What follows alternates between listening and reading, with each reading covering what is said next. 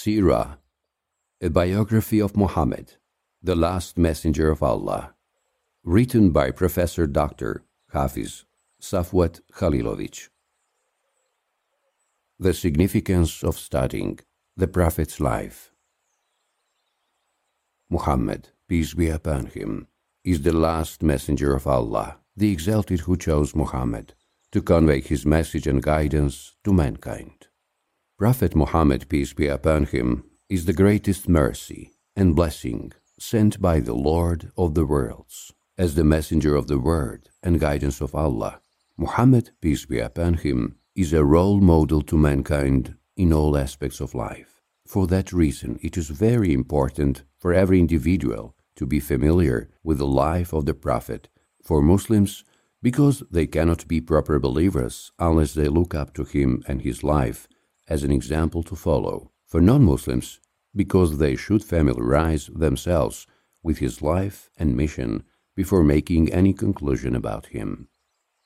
Allah subhanahu wa ta'ala sent Muhammad, peace be upon him, as a mercy to all people to lead them toward the guidance. It was only as a mercy that we sent you, Prophet, to all people. Quran, the 21st chapter, verse 107. However, the guidance shall be accepted only by those who are prepared and willing, although mercy is bestowed on believers and non believers alike.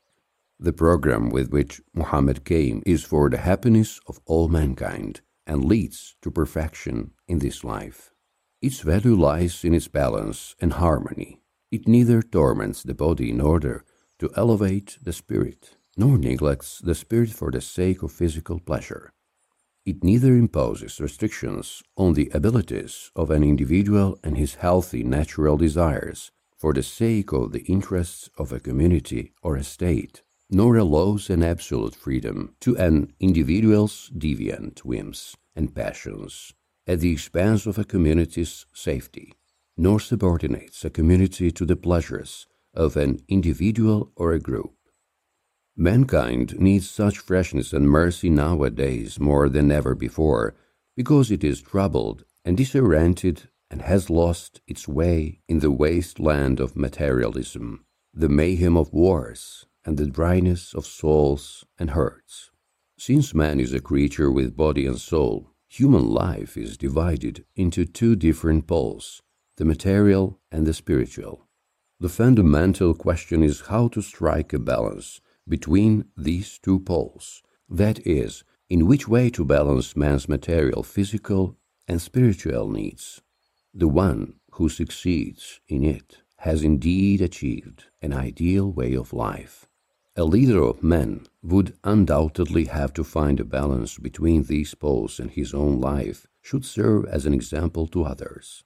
As a person, Muhammad, peace be upon him, represents a perfect balance between the matter and the spirit, a complete harmony between body and soul, virtue and knowledge, ambition and ability. The greatness and success of Prophet Muhammad, peace be upon him, lie in the fact that having been inspired and instilled with the teachings of the Quran, he was able to find his own place in this material world, which lives its own life, to harmonize his ambitions and endeavors with the order and laws governing that world and to apply the Word of God in the most appropriate manner, open and oriented with all his being toward the absolute truth.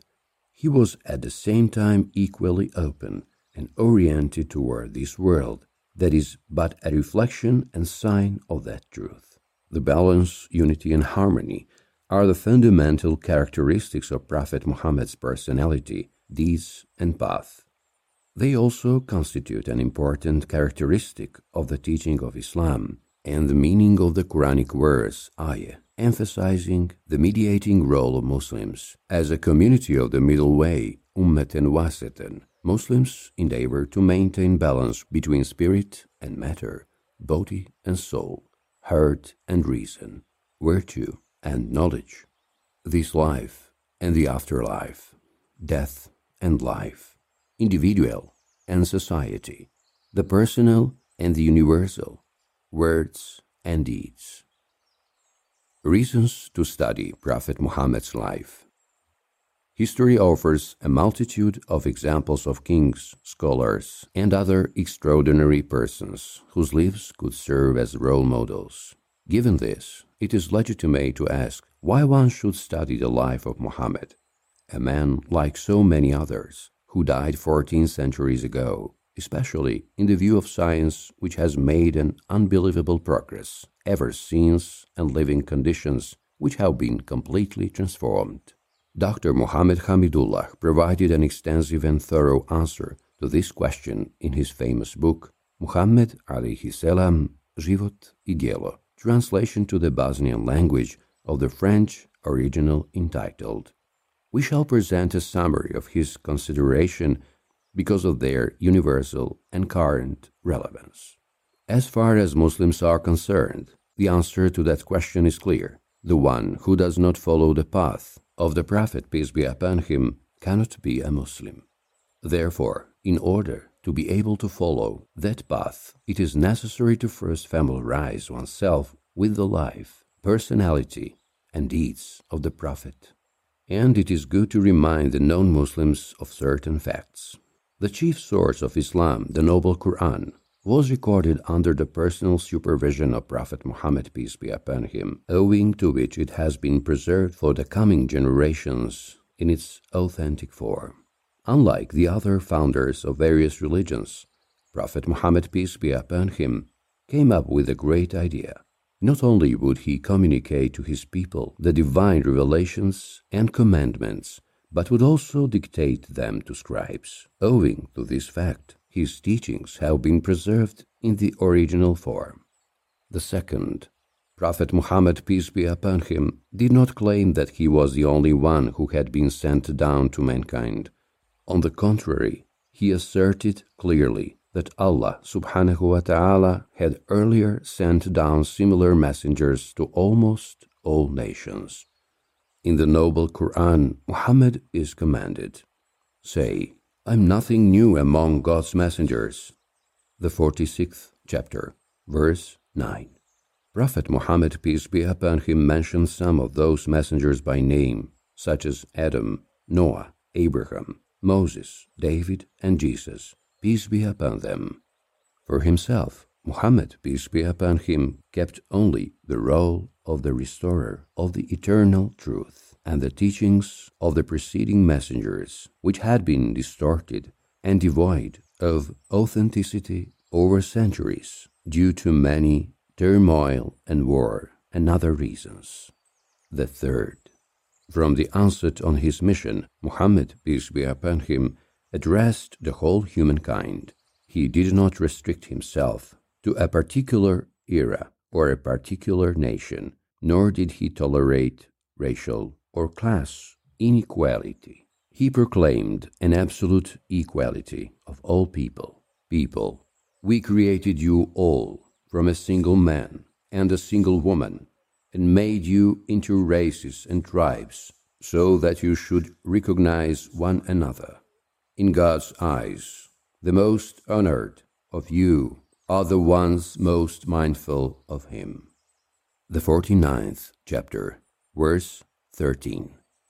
The fourth, the history of mankind abounds with examples of great kings, conquerors, reformers, and ascetics. However, the majority of them acted in one capacity only.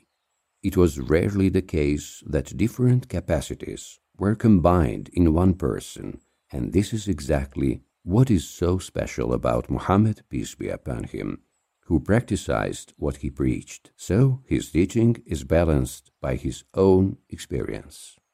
The fifth, the life of Muhammad, peace be upon him, was impeccable. He started from note in a society divided by intertribal conflicts and wars. But some ten years later, he founded a state spreading on three million square kilometers, encompassing the whole Arabian Peninsula and the southern parts of Persia and Palestine. As a military leader, Muhammad demonstrated great aptitude. In the military campaigns in which he participated, there were only a few hundred casualties on both the Muslim and the adversary sides. That is a unique case in the history of warfare, actually characterized by mass casualties. The Prophet, peace be upon him, achieved a tremendous success in his lifetime, which was demonstrated by the gathering of more than a hundred thousand people whom he addressed on Mountain Arafah during his farewell pilgrimage in 10 AH. It is an abbreviation for Anno Hijrae, or the year of Hijrah. It is Prophet Muhammad's migration from Mecca to Medina in 622 CE. It should be borne in mind that there were many Muslims who stayed at home and were not present at the farewell pilgrimage, which means that the Muslim community comprised several hundred thousand persons at the time of the Prophet. The sixth, Muhammad, peace be upon him, did not place himself above the laws he imposed to the faithful. On the contrary, he gave alms, fasted, and prayed more prayers than he asked from his followers. He was just and gracious, even toward the bitterest enemies in wartime and peacetime alike. The seventh, the teaching of Muhammad, peace be upon him, concerns all walks of life, faith, spiritual life, ethics, economy, and politics.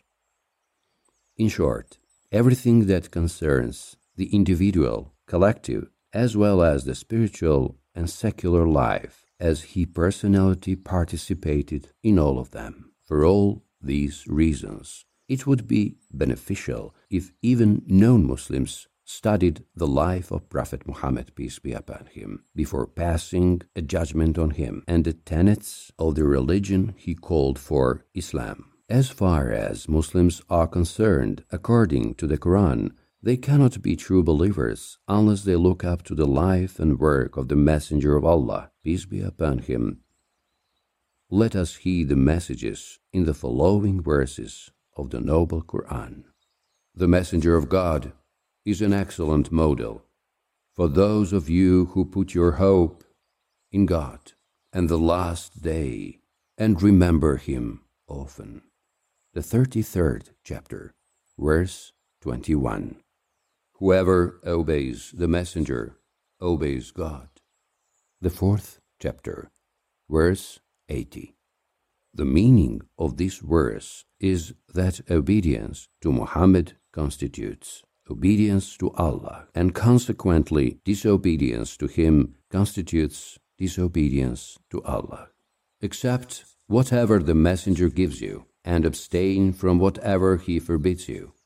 The 59th chapter, verse 7. Those who go against his order should beware lest a trial afflict them, or they receive a painful punishment. The 24th chapter, verse 63.